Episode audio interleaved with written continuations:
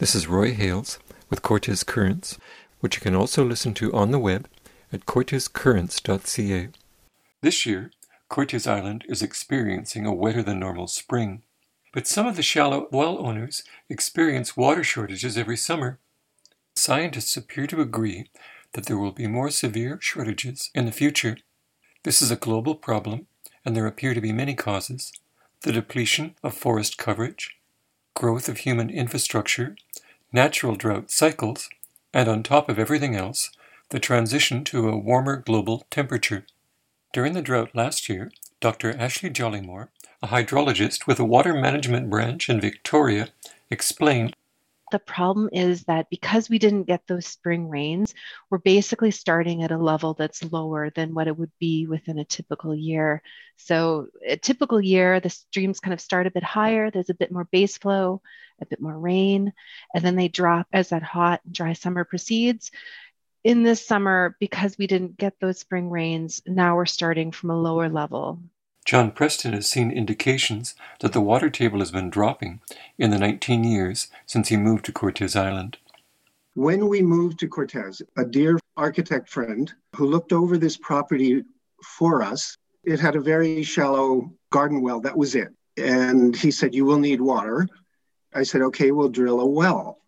And he said, Please do not drill a well. Please have a high quality surface well. He said every well we drill now ultimately weakens our long term water aspect. And so we listened to that, and I made a decision not to drill. And so we have a $10,000 quality 27 foot surface well with 11 rings, clay, gravel. It's filtered, it produces beautiful drinking water. And it keeps us secure most of the year that looked like a good call because above us, up the hill, there is a marshland in the winter, but it used to be full year when we moved here. It is no longer full year. You can now walk on it in the summer. This has come as quite a surprise to our small locale because we had a swamp area that looked like it would infinitely supply surface wells.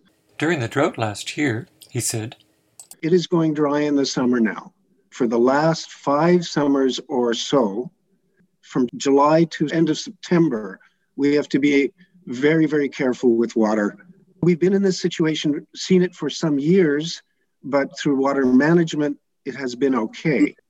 It could fail tomorrow, or it usually fails in August. We're four weeks early in our water deprivation, and there's a chance our water deprivation will go longer into the fall than usual. Preston was concerned that drilled wells will collapse Cortes Island's aquifer. Red Williams, a well driller who serves the surrounding area on Vancouver Island, the Sunshine Coast, Quadra, and Cortes Islands, said that while he's heard this idea before, he's never actually encountered a collapsed aquifer. The main problem he has seen is that some shallow wells go dry, and the aquifer is replenished when the rains come.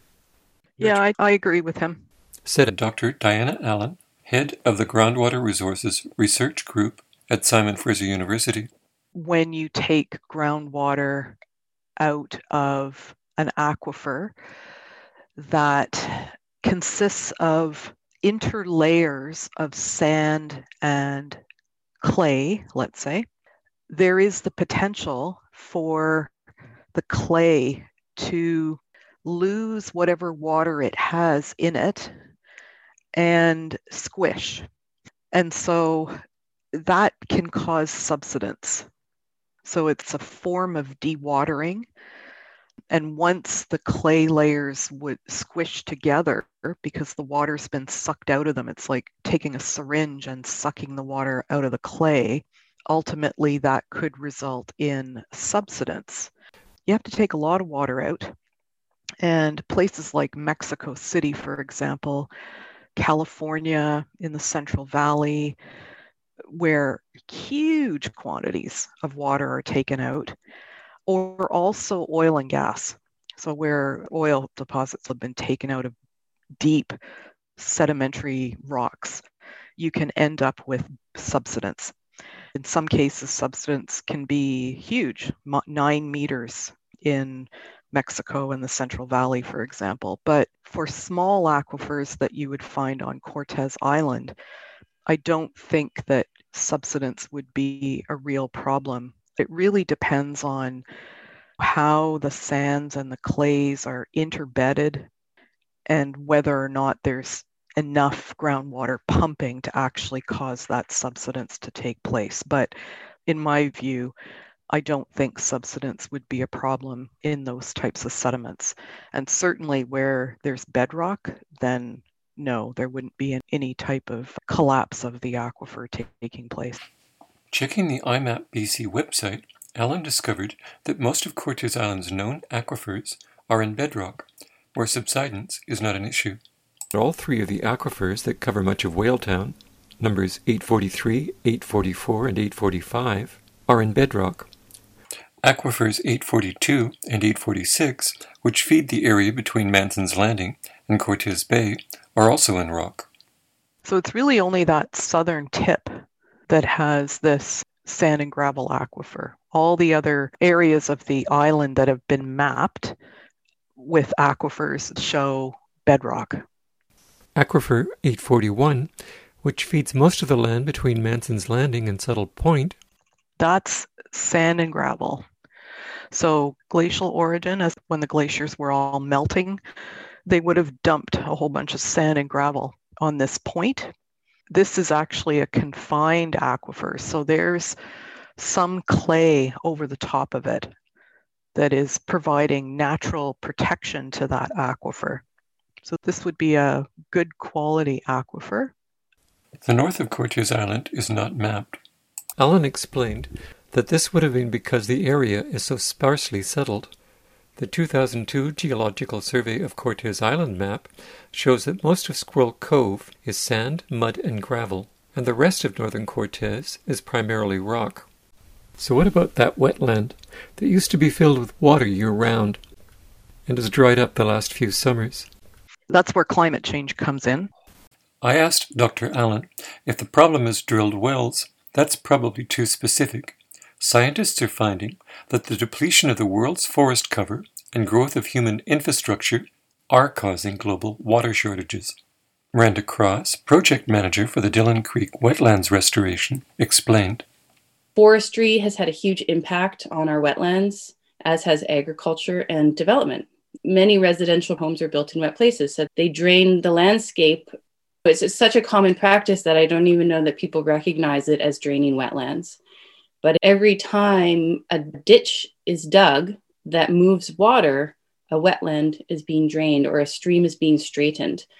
The impacts of that are great, especially in densely populated areas cross-produce statistics for the loss of BC's wetlands. If you're in an agricultural area in the lower mainland, it's 90%. In southern British Columbia, it's a broad range, it's 60 to 90%. On Cortes, we're not as densely populated. We still have some remaining intact wetlands around. So we're probably closer to 60%. Everywhere I walk on Cortes Island, I see ditches and drained wetlands forestry, agriculture, and residential developments are our main threats to ecosystems on Cortes Island. And the Western red cedar that once had these hydrated soils with water very near to the surface, at or near the surface year round, now have ditches that are draining these swamplands that they have evolved in. They're not only coping with a hotter, drier climate, they're also coping with a lowered elevation of groundwater in their habitat. That's why restoring wetlands can be so crucial for these species because we are bringing the groundwater levels back up. We're rehydrating and resaturating the soils, making water available for plants and animals longer into these drought periods. Vancouver Island has gone through drier periods in the past. The worst droughts in the historical record set the bar for drought level 5. However, our climate is changing. What can we expect in the future? Precipitation is a really tough one to forecast. Even our short term, like our 10 day forecast, is tough to forecast, tough to forecast over a longer scale. But what the kind of climate change science is telling us is that those instances of precipitation could be more chaotic in the future. And when I say that, we might get the same amount of rain, but it could perhaps come as a few storms as opposed to smaller storms over a longer period of time. A few years ago, a University of Victoria study of tree ring data found that BC has gone through 16 droughts, exceeding anything in the more recent instrumental record. One of the study's co authors, Dr. Bethany Coulthard, explained. All of us up to this point have been using that shorter 50 or 60 year instrumental snapshot of what is a worst case scenario drought. That snapshot doesn't show us how severe droughts can be. We are underestimating how severe a natural drought would look. The other important point is that when you look at how severe the droughts can get in the system, and then you add climate change on top of that and land use change on top of that, when one of these extreme events does happen with that additional pressure from land use change and climate change, it would be reasonable to anticipate that that drought could be worse than anything we reconstructed in the past 350 years. Jollymore was familiar with this study and the idea that BC will go through a megadrought. I think when we get into the mega drought situation, what we're really looking at is multi year precipitation deficits. So, multiple years in which we don't get the rain, we don't get the snowpack for those areas that need the snowpack, and that persists over a long period of time. So the, those those mega droughts really occur kind of on a multi year scale. So if situation of those precipitation deficits continue to persist over the winter, for example, and into next year, into the year after, that's when I think those kind of mega drought type of definitions kick in. So hopefully we don't get there. There are parts of North America, though, where there's evidence that we are in or approaching maybe perhaps some of those mega drought kind of situations, thinking about Southern California. Studies of tree rings throughout the Americas have found evidences of megadroughts that are much worse than what we have seen and suggest there will be another megadrought sometime in the future. As Dr. Coulthard said, the next one will probably come with the additional impact of climate change. You've been listening to John Preston, Red Williams, Miranda Cross, Dr. Ashley Jollymore, Dr. Diana Allen, and Dr. Bethany Coulthard talk about Cortes Islands in